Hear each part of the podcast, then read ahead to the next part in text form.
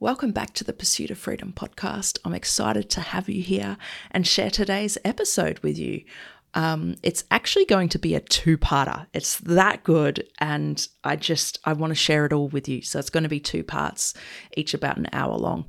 I'll be talking with Josh Hoffman, who was diagnosed with major depression at just 12 years old.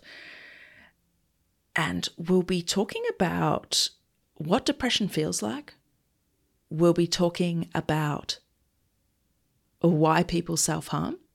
And we'll be talking about how to pro- approach conversations with people who self harm when you're trying to support them, including what not to say. This is something that's not spoken about much, and I think it's a really important conversation. I think you're going to get a lot of value from it, whether you're someone who um, has experienced depression and and um, uh, currently self harms, who has or who has in the past, or whether you're somebody who perhaps hasn't experienced those things, but you want to know how to best support those people in your life who are going through it right now or who have been through it in the past.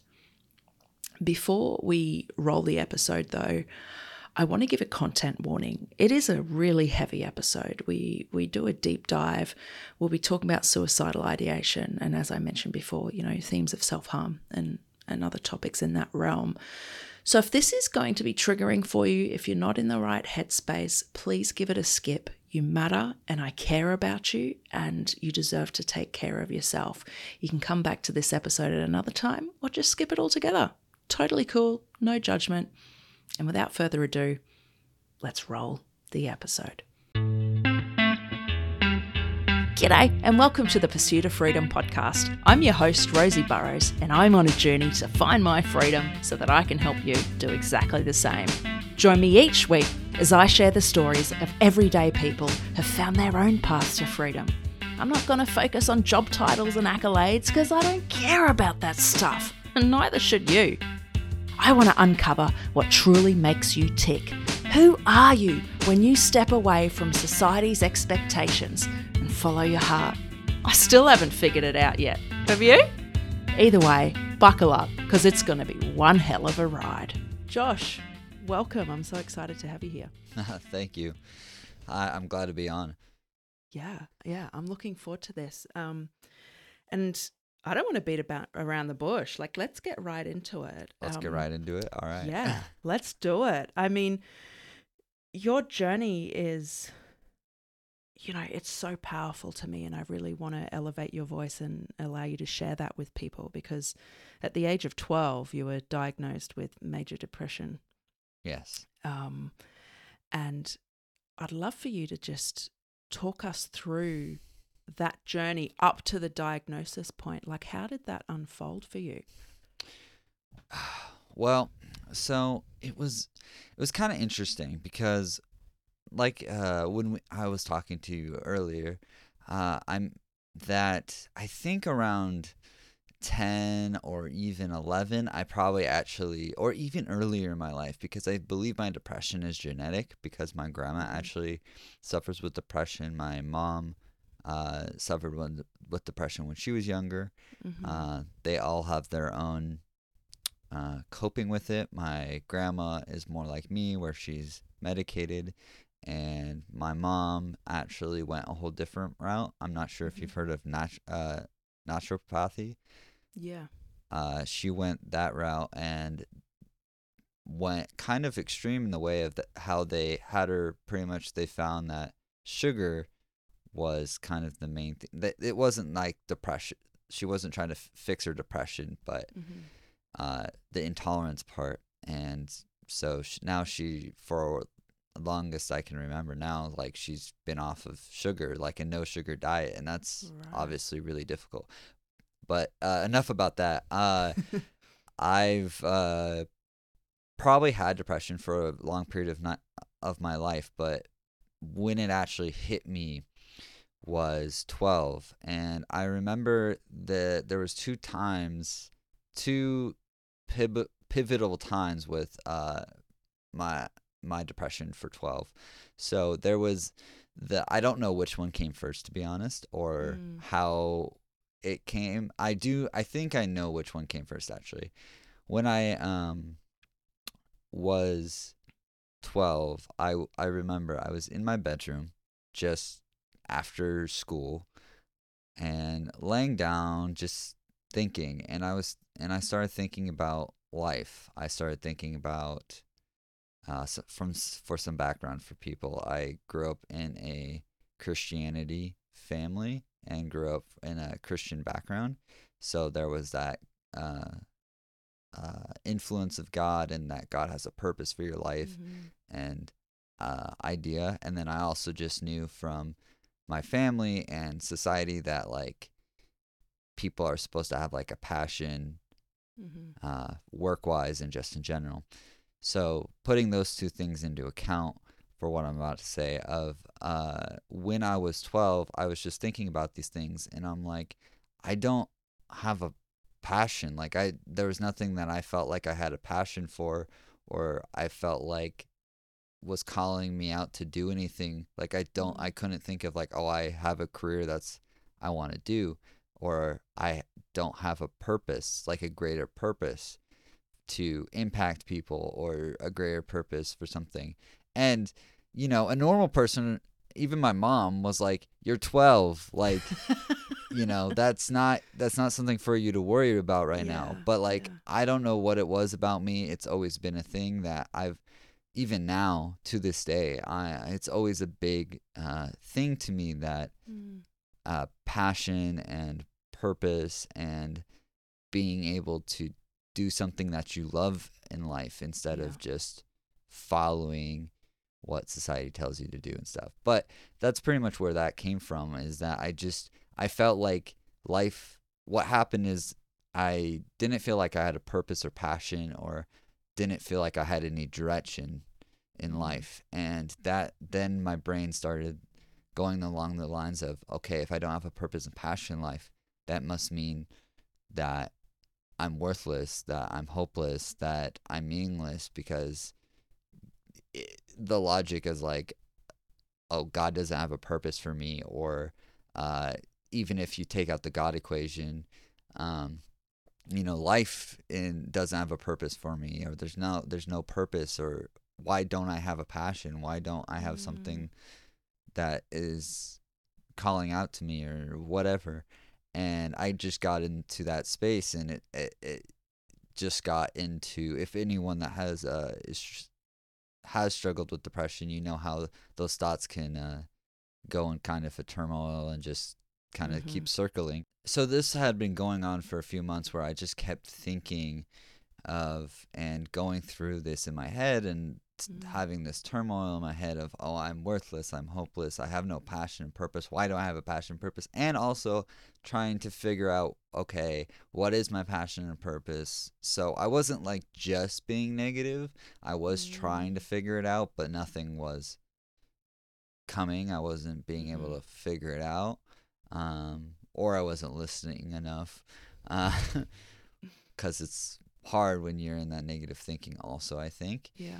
and it just kind of got worse than I think the negative thinking front of like, oh, I'm just, I must be like worthless. I must, I have no meaning. Like, why, why do I even exist? I, it got, I started going, getting into the stuff of like, why do I even exist? Why, why am I here? Mm. That type of stuff. Even that one night, it was like that. And, um, but after like a few months, there was one night I was, I had this like, it's called Awanas, but it's essentially a kind of like a youth group Mhm. bu- that I went to at the time, and even then I was kind of like eh, like it was fun because they had like games there and you got to interact with people and stuff. But uh, my mom was taking me to that, and we were walking up to go into the church right about to like like she drops me off because it's like for two hours or whatever at Mhm. night, and um before we went in, I don't know what came over me to say it, but I was like thinking then, and I think this was the first time I actually had like legitimate, like I probably had some other suicidal ideation and thoughts, but this was like the first like intense time, Mm. I think, Mm. or like my thoughts were really intense and I didn't know what this meant and self harm. And I don't know exactly how intense or how it was going because it was so long ago. But all I know is that it I was I do remember I was very suicidal and I was worried about myself and worried about my like I was like very emotional and I was worried that I Mm. might hurt someone else or hurt Right. myself hmm uh, in that state um, at 12 and uh, and I told my mom something along those lines. She said oh and you know she was surprised very taken back. Mm. and after that I didn't go to it or maybe I did go I don't remember. But that night I really don't but she I do remember after that a few weeks after that or a month even uh, I went to this counselor hmm or a psychologist or whatever you uh, would like to reference them as. And they diagnosed me. I don't know if it was the first session or if it was a f- two to three sessions exactly, but uh, it was my mom and me in the room, and it was the counselor psychologist, and we were talking about like it because back then I was very I was more timid. I wasn't as much of an advocate for myself, so my mom Mhm. was more of an advocate, not as necessarily with therapy, but just in general. Mm. Um, even with like doctors, because I had a lot of stuff that went on uh in my past, but that's it's a whole Mm. nother thing. Uh like I had a lot of surgeries, so she had a better Right. memory of all of them and all those types of things. Mm. And so between my mom and I from the different perspectives we had, we and probably more her perspective, we talked to the counselor and therapist and then that day or maybe after two or three more sessions, uh, I was diagnosed with major depression Mhm. uh, or major depression disorder Mhm. or uh, it could i think it's major depression but honestly it could have been chronic but i think back then it was major depression and there's been times probably in my life that it could be um, diagnosed as chronic but i would say it's probably more major depression in general so Mhm. which are kind of the same when you look Okay. up the uh, terms So what? Just on that, the because you mentioned um, chronic depression and major depression, can you share like just a brief overview? What is the difference between those two? Because I know for me, I'm not super familiar. Um, really, from my understanding, when I've searched it up, because even I don't know this uh, super Yeah. big of the difference. Uh, chronic depression or a chronic depressive disorder or major depression disorder, or major depressive disorder is like they're very similar. When you look at them uh, side by side, they almost uh, can be called the same. Be very similar, almost called the same, or can be confused Mm. with the one a- Mm. another. So, a person that's diagnosed with major depression disorder or someone that's diagnosed with chronic depression uh, disorder that it's very similar like some Mhm. or the almost the same where if someone says oh they have major depression disorder. Someone also might say not necessarily chronic depression disorder but they'll say like oh this person has chronic depression. And in some Mm. ways they're not exactly wrong. Mm, mm, so I, I to answer your question, I don't fully know where the line exactly crosses of oh, um, you have a dis, uh, disorder for chronic depression or major depression. I think the the really the thing is you've had the symptoms the it's like you have to hit three to seven of the symptoms for the DSM five um, f to be diagnosed with a, any of them for Mhm. depression and then for chronic it's similar but the only difference i would say is for major depression and chronic depression it may be for a longer period of time i think for major depression it is you've been feeling those symptoms for as long as two weeks straight and Mhm. for chronic depression it could be you know a month to three months or something like that yeah, that's- right. that is my um best Uh, guess yeah. but I, I i would uh, further uh, advise the listeners to do their own research on it Mm. There's a lot of nuances, aren't there? And I think there's also yes a lot exactly of overlap. It can get quite complex and overwhelming if you go too deep. for but sure going back to what you were saying about, you know, you're a 12 year old, you're in your room and you're just overwhelmed with these feelings of what's my purpose and why am I even here? Like that's full on. I know for me, they weren't thoughts I was having until I was in my mid 20s, you know, and I think someone Yeah. at that age is probably better equipped, generally speaking, to maybe navigate some of that. But Right. yeah, even when I went through that, it's overwhelming as someone in my mid 20s. So I can't even imagine what it was like for you as a 12 year old. They're really big feelings. Oh yeah. It I pretty much questioned my I always call it an existential crisis cuz it really was and I always call it um I can't think of the word, but oh, questioning my existence essentially. Mm, mm. And you know, you can I always I always think back to it and I'm like there are so many people that I mean, people do that at some point. Like you said, Mhm. like you mentioned, like you had that uh, circumstance when you were like in your 20s, Mhm. and a lot of other people have it at different times in life. Their Mhm. first one, or because most people have multiple at some point. But Mhm. Um, yeah, to hit you hit hit hit it at 12, or for there are al- uh, other individuals that even have it younger. It's pretty crazy to think Mm. about. What I'm really impressed by is that you were brave enough to share the the suicidal thoughts you were having with your mum. Yeah. Because I know not not everybody, uh, you know, is Oh, sure. has the courage to do that, or maybe in some situations it's not safe. Um, but it Mhm. yeah, it sounds like you had a you know very supportive mum who advocated for you. my mom was probably um, my closest relationship I had at that Mhm. time. Mm-hmm. Uh, the only other relationship that I would say was like super close was my best friend, mm-hmm. and he was also dealing with his own stuff that I helped him through, mm-hmm. and he helped me through some stuff also, but he he dealt with so much stuff through uh with life. It's Mhm. sometimes I didn't like to add other stuff Mm. to him, Mm. uh, if that makes any sense.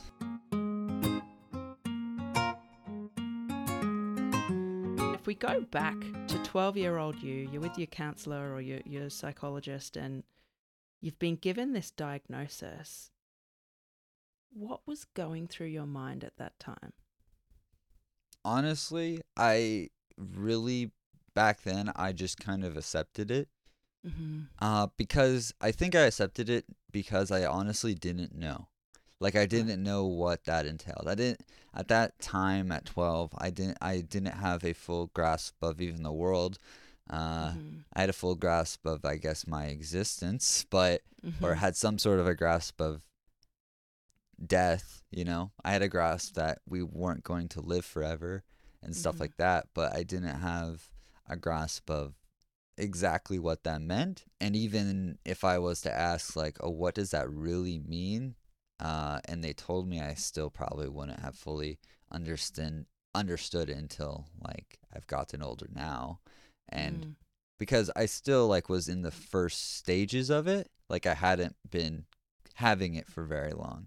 right. While at like 14 or 15, I actually could be like, "Oh," because I could actually be like, "Oh, this is what major depression is because I've been Am I allowed to cuss on this podcast? Yeah, go for it. Yeah. uh, I've been dealing with this shit, for, for lack of a better way to say it, and internally that I I had a better uh, way to name it. You know, like I could be like, okay, yeah, this is depression. While like at twelve, I didn't, I hadn't been experiencing it for that long, so I Mhm, didn't mhm. really know. Like I honestly, when I I guess the thing that I thought is when they f- first uh she first diagnosed me with it, I honestly questioned it.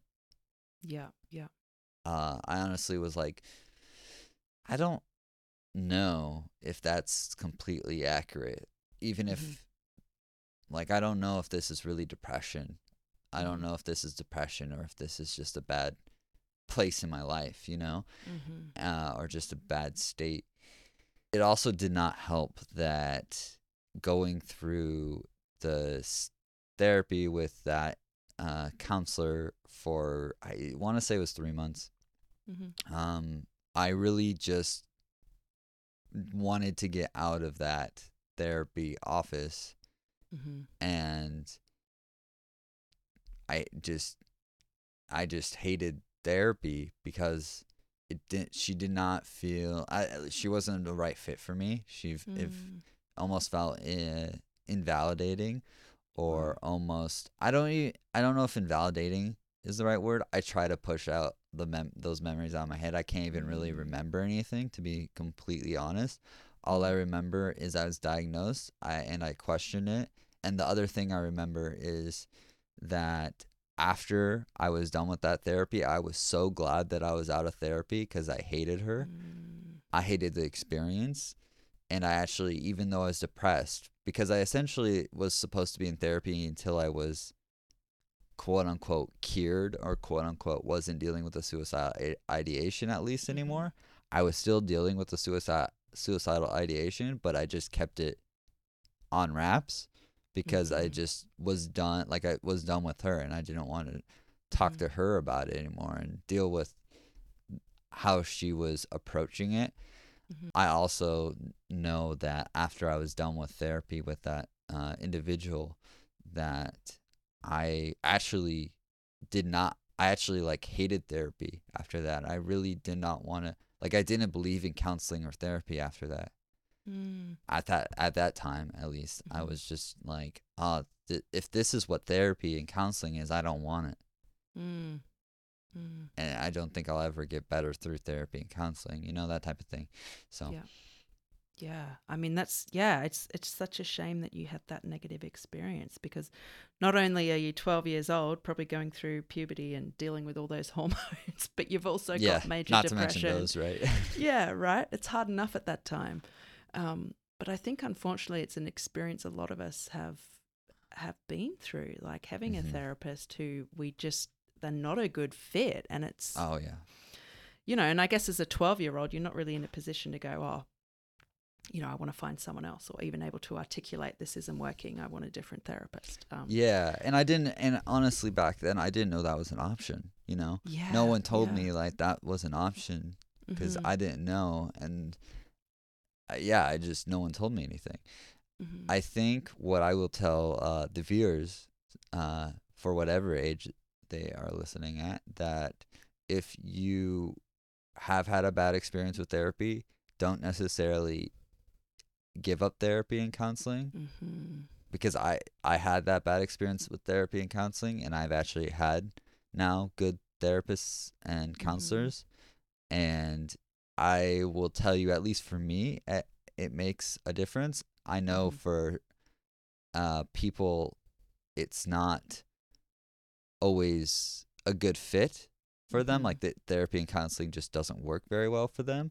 Uh, but the other thing I will uh, caution or say to people is that most of the time when people think of therapy or counseling, they think of what is called CBT therapy or Mhm, mhm. cognitive behavioral therapy, which is like talking through your past life mhm, and how that potentially affected it. And honestly, f- in my experience, that doesn't really help depression. Uh, mhm, it might help other diagnoses or like uh, trauma, like certain Mhm. traumas or uh, abuse that might help with dealing with uh, going through the your past. But with depression, it's more of a present feeling and a more of a present based thing. So I would, a CBT can help, uh, but I would advise people to also be aware that look into other therapies and know that there are other therapies out there, not just CBT. mhm, There is DBT, which is hard to get into, sadly, because that's what I'm in. And I think it's probably one of the most beneficial ones.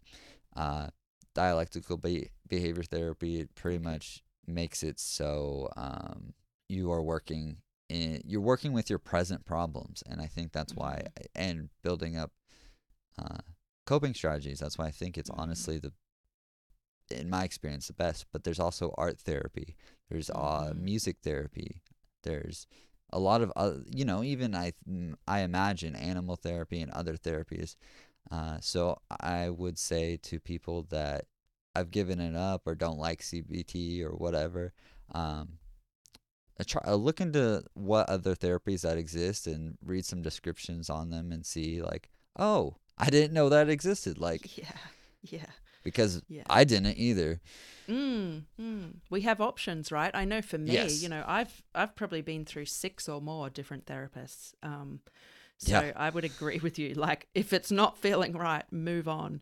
Yeah, and exactly. CBT, I think I'm similar. Like, there's some benefits for me. I'm talking on from personal level, um, but it's it's definitely a very popular um, therapy right these days, and it, I would say it's probably the main one.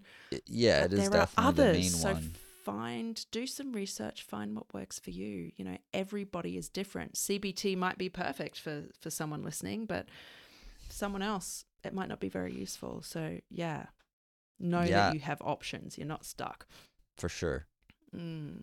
No, there's always other options, such as like the art therapy and stuff. Like when I first learned that art therapy was a thing, I was like, "This is that's really cool that you can like paint out your feelings and figure Yeah. out through like painting and drawing." I was like, "Why did no one tell me about this one sooner?" Yeah, exactly. Yeah, I mean, sometimes you don't feel like talking about it. yeah, Um, exactly. Yeah, no, absolutely.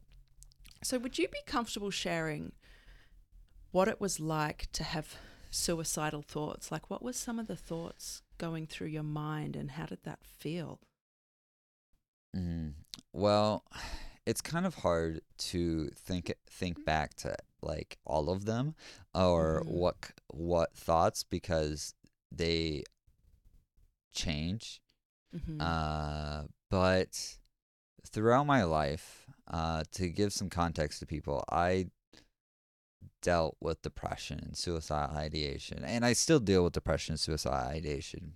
But when it was the the at the most intense and the worst Mm-hmm. was around 12 to mm, 18 19 hmm and with my suicide ideation thoughts i would say a lot of them were you don't matter.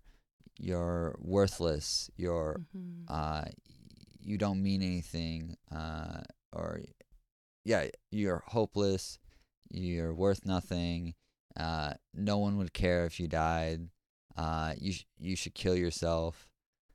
Um there was actually this at some point suicide ideation became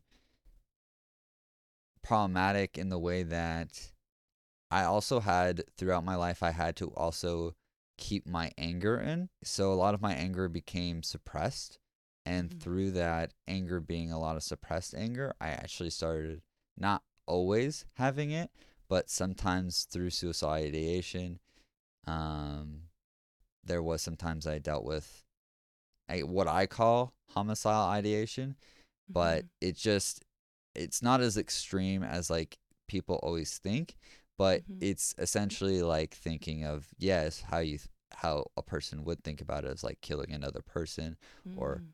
or thinking on an extreme level of that not that i would do it Mhm. but it's but sometimes i did have those and i also noticed from my own observation as i got older is that at least for me with self-harm uh, i did cut i did I, I had a lot of different self-harms that i went through there was times in my life where i uh, cut uh, punched myself Mhm. um, scratched myself with my own nails Mhm. um like after i felt that i couldn't cut myself with a, a knife anymore i i i went to punching myself and and scratching myself because i knew that cutting myself was bad but there still was those emotions of anger Mm. and the suicide ideation and my thought process was well those aren't better than it and also they won't leave the marks Mhm. um, so the because for what I know is that some people when they cut, this is I think a uh, misconception with cutting, Mhm. um, is that sometimes when people cut, they are yes, uh, not necessary uh, are seeking attention, but not seeking attention in the way of like, oh, they're. Some people put it as a negative when they say that, like seeking Mm. attention and uh, like, oh, they're just you know an attention whore or something like that. But really, you know, they're seeking support. That you know, that's in the main reason why ha- why someone is doing it. If they are showing it, but the more often than not, uh, someone that cuts does not uh, or purposely chooses to, even if it's on their arms, purposely chooses not to show it um, or hide it or that because they're scared of what people will say and they're scared of um you know the uh, the attention so a lot of times Mm. people think that people want attention from it but often uh, people that have cut um they just are doing it as a way to get out their overwhelming emotions and right. yeah. and the arms uh, i'm not exactly sure why it's always it's not always but why the arms are commonplace i think it's Mhm. because it's one of the first things we see Mm-hmm. and just it's easy you can flex your arms easier you know but i also know people uh, i had an ex i know uh, that did her legs i know people do Mhm. their legs commonly too uh, because it's easier to hide than your arms Mm-hmm. uh, some people even do other places.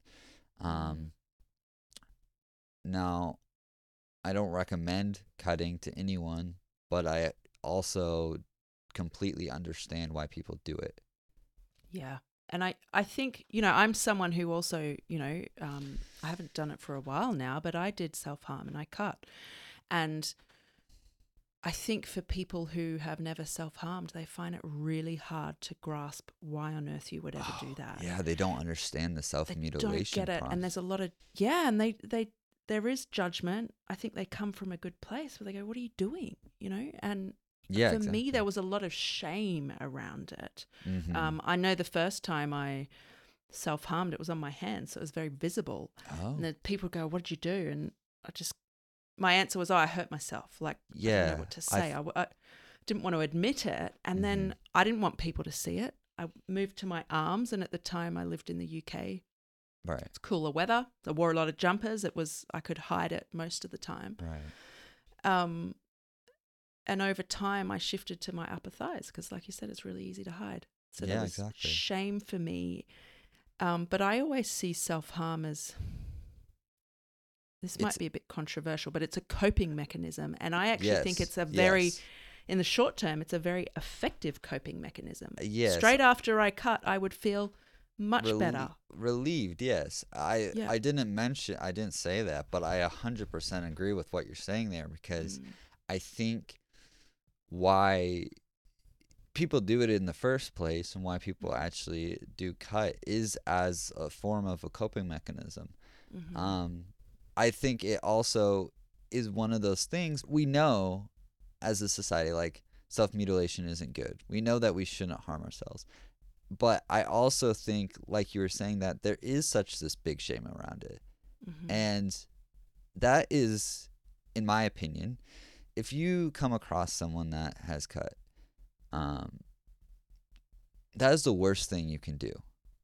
Like Mhm. that is one of the worst things you can do is shame them Mhm. um, for cutting because after eh, after they cut, they uh, may regret it already. They may feel guilt for it or shame already. They don't need more shame from other individuals, even if they are like you said, um, coming from a good place. Mhm. Um, like why would you like questions aren't the best thing to say of like, oh, why would you why would you um why would you do that to yourself? Well, Mhm. most of the times after the fact, they don't know. Most people Yeah. don't have an answer for that because they're that they already have that relief or it's been a while since they Mm. did that um, cutting and they that was an intense a, a different intense state and overwhelming state for them than they are right now. So it's hard for them to it, one it's just hard to explain the overwhelming intense state that they were in when they Yeah. did it Mhm. and two it, they're not in that state anymore so it's hard to also explain to someone i mean in Yeah. layman terms you would say i was in a very very intense and vulnerable and overwhelming state and that's why i Mhm. cut but it's Mhm. not that simple obviously no. i think we definitely need to be wary of shaming other people for Mm. cutting or even other e- even other um what society sees as uh quote unquote negative uh, coping strategies no matter if that's drinking alcohol or drugs or something else there are healthier coping strategies there are unhealthy Right. coping strategies. But that doesn't mean that that like there's still coping strategies and there's a reason why those people are doing them. They're Mhm. not pe- people aren't necessarily doing those coping strategies because they want to exactly. I mean they do you know what i'm trying to say. I do, and I think, you know, for each of us, we're just doing the best we can at the time. exactly yes Mm.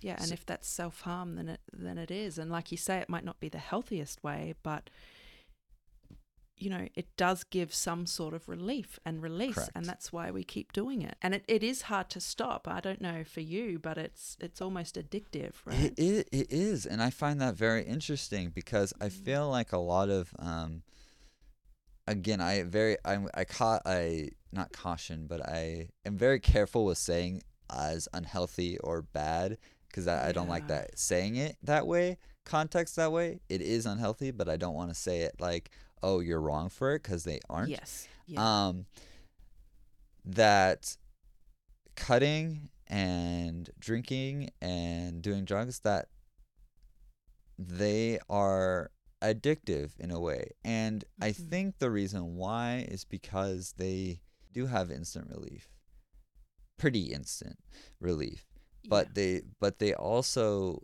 leave a lasting impact in some Mhm. sort of way Mhm. a matter if that's with cutting pain and potentially shame and guilt uh, Mhm. alcohol maybe it's a hangover or something or some other factors physical factors uh, with drugs it could be a whole different thing Mhm. uh, but and i'm not saying like anything about like i honestly don't know the experiences with the drinking and uh, Mhm. drugs but i i do know with cutting and that i can i actually one of the reasons i definitely like was aware of the addict uh, addictive factors i i realized that oh my goodness i was almost uh, relying Mm. on when i had an overwhelming emotion to do that um Mhm.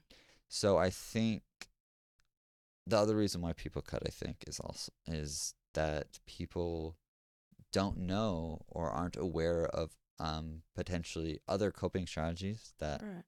exist Mhm. um so and that's no fault of their own really that's society doesn't we don't have uh, anything in place in society through schools or if uh parents or other people around them don't know other good Mhm. coping strategies Mhm. um then yeah there aren't necessarily they don't necessarily have a great coping strategy to Mhm. use so it's hard to fix uh, or replace that coping strategy with a healthier one if they don't know any other healthy coping strategies so i think that's the other Yeah. thing Mhm. because when you have those overwhelming emotions and intense emotions if you don't have something else coping strategy well you need something Right. Yeah. And I, I think also when you're dealing with those intense emotions, your Mhm. ability to think clearly is also Oh, hindered a bit. Because I think, I know for me, you know, I knew I probably shouldn't be cutting, and there were, were probably better ways, better might not be the word, but healthier ways or, or ways that wouldn't harm my body to cope with it. But in the moment, that was that was what was accessible and I knew that it would give me a quick relief. And I'd say in the short term, it did give me that, but in the medium to long term, it was not helping me at all.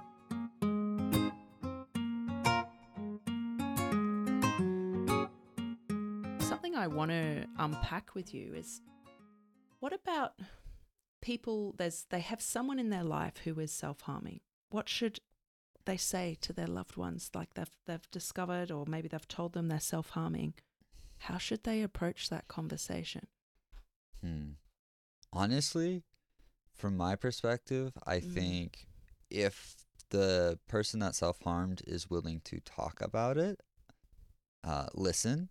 But if they honestly a lot a lot of times probably won't want to talk about it or aren't Mhm. willing to talk about it, Mm-hmm. so what I would say is just to make them feel that they are accepted and still uh, Mhm. validated. So I personally, if I noticed a friend cutting, you know, it might surprise me, just like anybody else, but I would um I wouldn't necessarily ask, you know, why did you cut? Mm. But I may ask, potentially, was there a reason? But do that carefully and realize, obviously, what's try to notice what state they're in. Because if they're in a high emotional state, they're not going to take that well.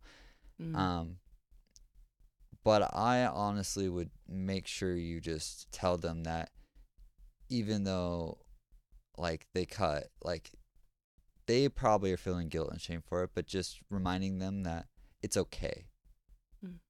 That, you know, you're not a bad person because you did it. right.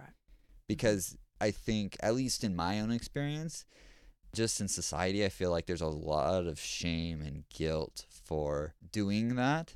If you come at it an angle where it potentially would provoke more shame and guilt, that's just making it Mm. worse Mm. and might make feelings of I don't know exactly, but the feel the feelings may become worse, or they might actually resent you in some ways because you're making them feel worse. Um, not necessarily Mm. depressed always, but just you know you're invalidating them. Right. Uh, right. Exactly. And I think asking those why questions can feel quite confrontational and there's mhm. an underlying judgment whether or not Right. the person is meaning to do that. So I I'd agree. I'd avoid asking those why questions. I would I would definitely talk to them in their own time about it. Yes. is how I would approach it. And if they, if you notice it and you want to say something, I wouldn't necessarily go at it from asking a bunch of questions or Mm. accusing. You might say this from a noticing perspective of saying, Mhm. hey, maybe later, like maybe you noticed it, but don't say it right then because you're still in that surprise state. Say it maybe a little bit later when they're and you know they're in a relaxed state and stuff and just say and it might still trigger people a little bit but if you say it they'll they'll get what you're saying of like if Mhm. you were to say it to someone hey like especially if you say it in a very empathetic voice if you Mhm. like hey i noticed that you had some cuts on your arm and i just wanted to say it's okay and that i Mhm. love you and care about you Mm. And leave it at that. Don't say anything else. If they want to say something about it, of like, yeah, it was a really bad day and it was really overwhelming and all this type of stuff. If they want to explain why they did it or didn't do it, let them and Mhm. listen to them.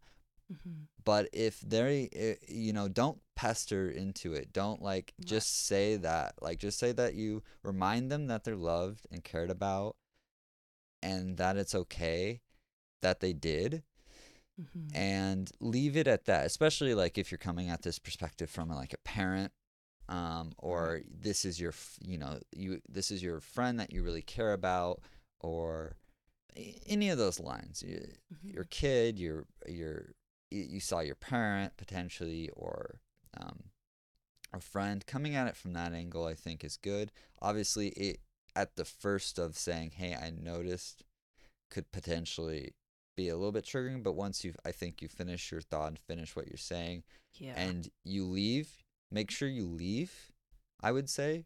So don't just like keep talking to them like it, nothing happened. I would actually like leave and let them process right. what you just said. Mm. And honestly, that could probably make a person feel very that would make at least for me, I can't say for everybody. Uh but if it's a close relationship, I feel that it would make you f- a person feel validated. Definitely. Like hearing you say those words, I almost got teary. Like I wish someone had said that to me at that time because Mm-hmm. I didn't feel worthy. I think hearing someone say that I love you and it's okay without judgment, that just that's such a soothing feeling, right? Um and you know, these conversations aren't going to be easy, but I will say don't ignore if you notice someone is self-harming, don't ignore it. There, that's the other thing too. Is there's two sides of the coin. There's the yeah. there's the um noticing it and you know there's three sides of the coin really there's the Mhm. noticing it and and like asking a bunch of why kind of judging pestering Right. all those types of things you don't want to do that you Mhm. should come at it from my side you should come at it from empathy and Mhm. understanding if you can or try to hmm and then there's the other side where you know it's happening, but you just, you know, put a blind eye to that. And I think that's almost, if not as bad as doing the Agreed. invalidating because Mhm. it's not the same as invalidating with words. Um, but at least with words, they know that you're coming from a place of love. While if Mm. you just ignore it and you do notice it, and especially if they know that you've noticed, Exactly. then that's a that's actually worse invalidation in my opinion. I agree. It and it adds to the shame, um, and it makes it this, you know, dirty little secret. Oh yeah, and it also could make potentially I don't know about another person, but for me if I know my parent noticed and I and they're not saying anything and they're just avoiding it and it's been happening for a while and they just don't say anything, but I know that especially if I know that they've seen it, um then it makes me feel like they one don't care and two also just are like um yeah like i don't care essentially I, just kind of like throwing you to the the wind so to speak Yeah, it does feel like that, and they might. I mean, there's a multitude of reasons why someone might not say anything, but they might not I'm know sure how to they say wouldn't- anything yeah, exactly. And I'm sure they wouldn't want to make it worse, but they're just stuck in this. I don't know what to do, so I'm going to ignore it. But you know, um, but I definitely would advise against that. For sure Um, if it- there are you know, any parents listening i advise to take the empathy approach Yeah, for sure. And I, you know, I started self harming at, I think I was 13, right and I didn't share that with my parents. Um, hmm and they were fairly superficial cuts right at the time. And right they were on my hands, and they were noticed. And it was noticed in a public sort of forum. We had friends over, mm. and someone said, Oh, what have you been doing? Cutting yourself. Like, making a Ah, joke. And in my head, I'm like, yeah, I did actually. And I just didn't know how to respond. And Yeah. that I will never forget that. You know, I'm I'm 31 now and I was 13 then and I will never forget it. The feeling of shame. And I don't even remember where the conversation went after that, but people laughed and moved on. Um wow but but what I told my parents at the time is that I was just mucking around at school with some scissors um, hmm and scratching my hand and didn't realize it had cut my hand. That was the feeble story I came up with. Mm. okay But and my parents, um, they'd never been through that the self harm personally, and they just kind of took that at face value and didn't realize, or maybe they didn't want to realize that I was cutting myself because I wasn't coping. Um, and I, I wasn't honest with my parents until I was I think I was about 22. So, you know, almost 10 years later, I told them what was actually going on. And I was surprised because I kind of always thought, oh, deep down, they must have known what was happening. But right. my parents were just shocked. And I Oh, think really? they felt a lot of guilt that they didn't realize what was happening. So, Yeah.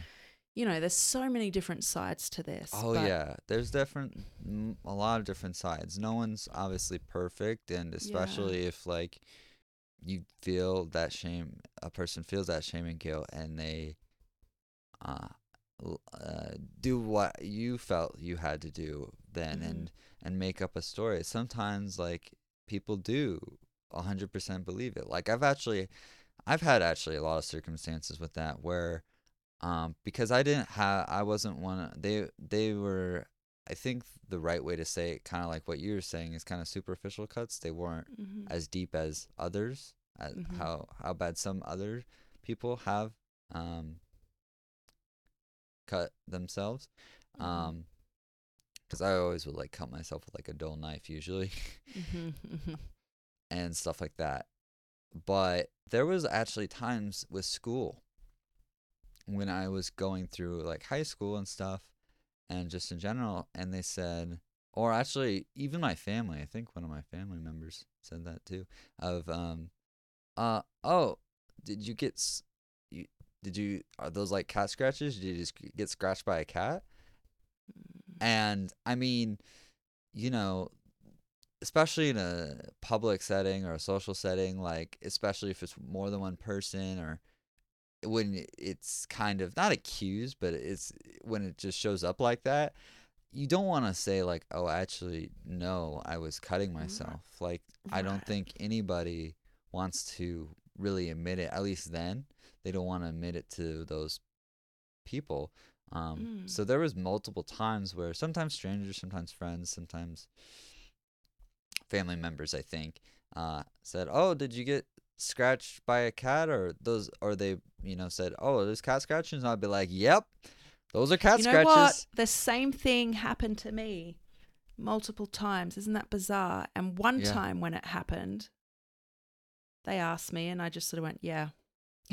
Yeah, I didn't have a cat. I didn't have friends with cats. So I was just like, "Yep," and they knew me well. Yeah. And they just sort of looked at me, and they went, "No, you weren't." And I'm like, mm, like. It was just so uncomfortable and confrontational, and I was Mhm. feeling so much shame. So I that's an odd one. This it- cat that scratch is thing. that Mm. an odd one, and I that is an odd one, and I think a lot of people do go at the cat scratch thing. At least friends in high school, I think, did the cat scratch thing as a kind of a thing of of like an opener, so to speak, of saying like how I really feel or how it really happened. Mm. uh because like I, I don't know. They didn't actually push it but right. i there there was definitely some of them when they asked it and like the body language and stuff. I like i could feel it you know? You you, you know how you can like feel that like when someone probably knows? Mhm, matter if they mhm, do or not they probably did. Mhm. Uh a matter if all of them did or not it's kind of like the situation with your parents you don't fully know but you Yeah. you have this sense that they probably do. Yeah. did Yeah. I mean, I I think um if anyone's thinking of using that line, maybe maybe pause before you do because you think it might be a light-hearted opener. But for me it always kind of took me off guard like, "Oh, shit," you know, and I sort of freeze up. So I I would Mhm. avoid that. Don't Yeah, I wouldn't use that. in my tactic. opinion, I would if you have a friend and you notice it in school and you're in a social setting with more friends, uh, I would honestly wait to say something. Yes. Yes. Now, I know like if you really care about the person, it's sometimes hard to wait. Mhm. Uh but if you really really like need to talk to them or about it or something, like you feel like really like deep about it, like try to wait or if you have their your their phone number, uh like text them and say, "Hey, can we like talk somewhere?" or or hey, you know, I I'll take them out to lunch and talk about it or whatever or whatever it is. I mean, don't also when you take if you were to do the take out to lunch type of scenario or you were to get them alone type of scenario uh don't just bring that up the first thing. Yeah. uh i i haven't had people do that but like say at least like hey how are you? You know you know like be like you know or like especially if you're doing like a the lunch scenario be like hey you know what are you gonna order? And like get a conversation going a little bit and then you can bring up like hey i noticed today that you that you have some cuts on your arm. Are you doing okay Yeah, exactly. There's no judgment in that. Um, but I think the other thing I want to say is so but it's always can be taken lots of different Right. ways Yeah, and the, yeah, the other thing I want to say is, you know, you can get in your head worrying about what to say because I've been on the other side, had people Oh, I know self harming, and even though I've been through it, it's like, oh, what do I say?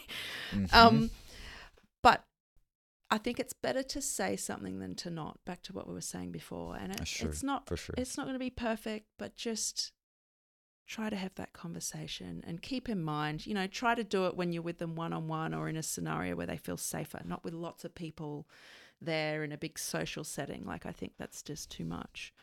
Um, but you'll know you'll know this person well enough to have an idea of where they feel comfortable and safe. for sure.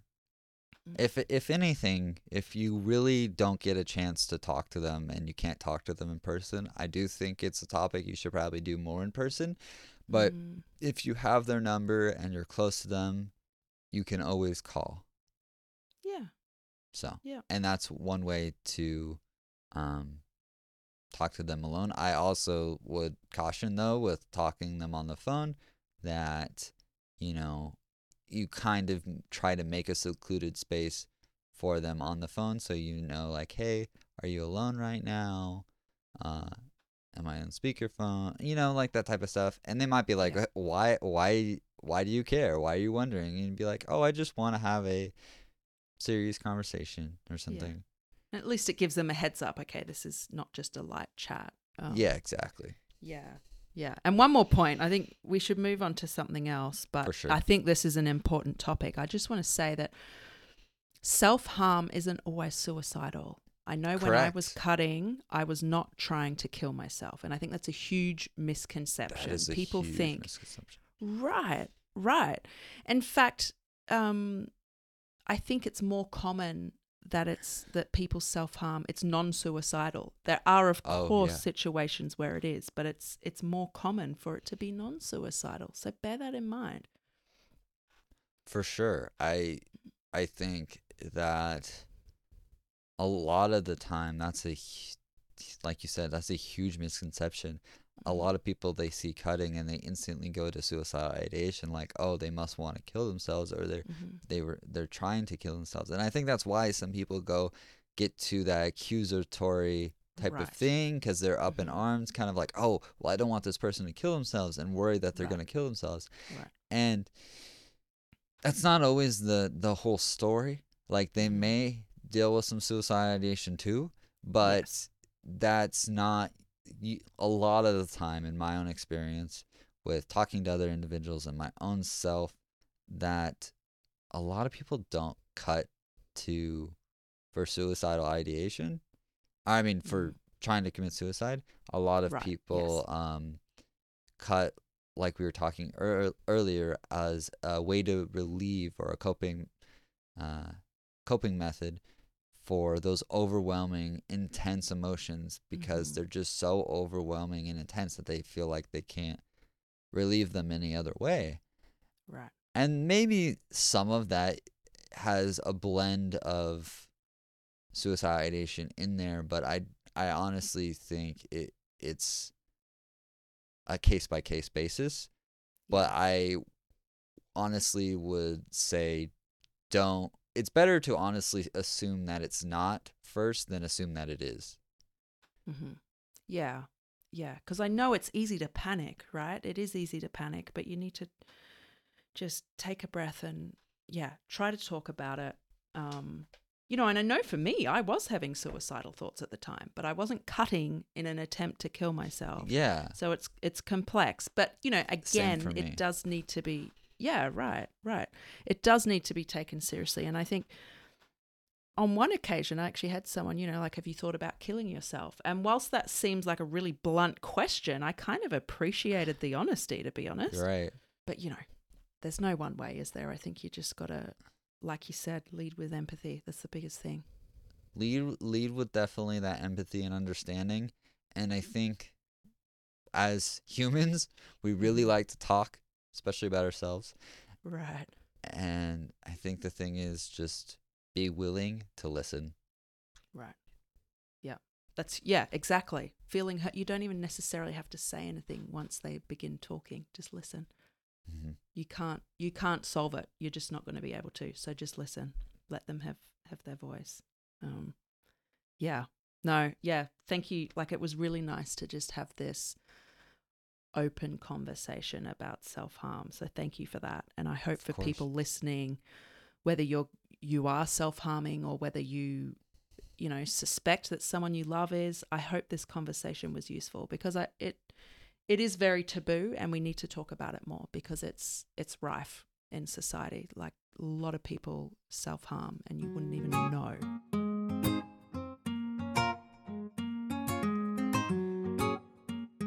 Holy guacamole, what an episode, hey? I hope you enjoyed that. Um, and please take some time to go just decompress. It was it was pretty full on. There was a lot of heavy stuff that we spoke about. So take some time um, to process and just get back in the right headspace.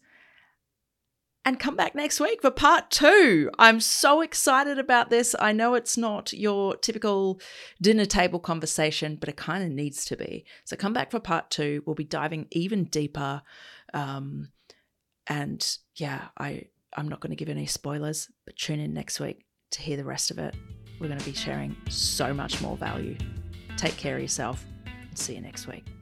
If this episode resonated with you at all, could I please ask that you share it with a friend who you think could get value from it? And whilst you're doing that, make sure you follow and subscribe to the podcast so that you never miss another episode.